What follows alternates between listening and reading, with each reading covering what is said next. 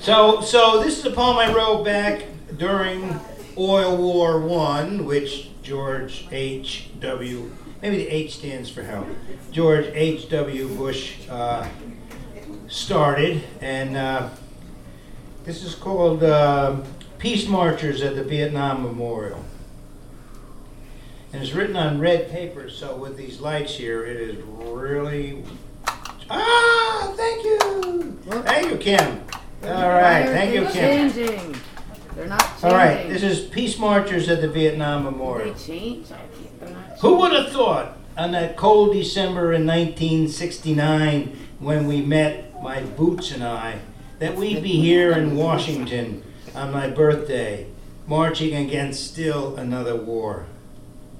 We did not think then we would stand here, older now, more worn, creased, gray showing at the fray, among other peace marchers who leave their signs on the lawn to stand before this litany of stone.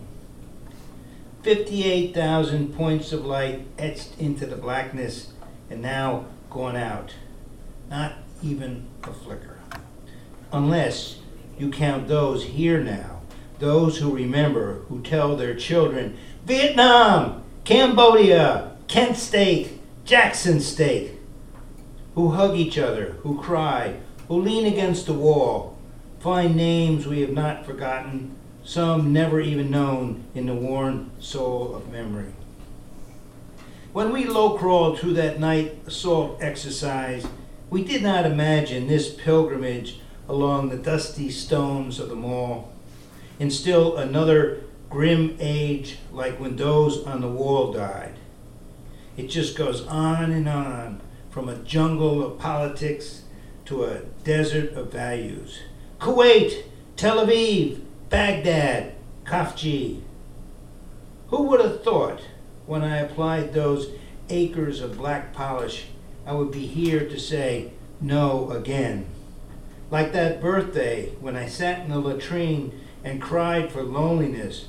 I don't want to have to do this. I don't want to have to, I want to go home and celebrate my birthday.